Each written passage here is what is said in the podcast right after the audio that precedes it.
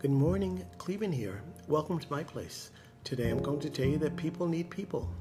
Out of everything that we need, there's one thing that supersedes everything else, and that one thing is each other. Yes, we need each other. Whether we want to believe it or not, we're obligated to help each other.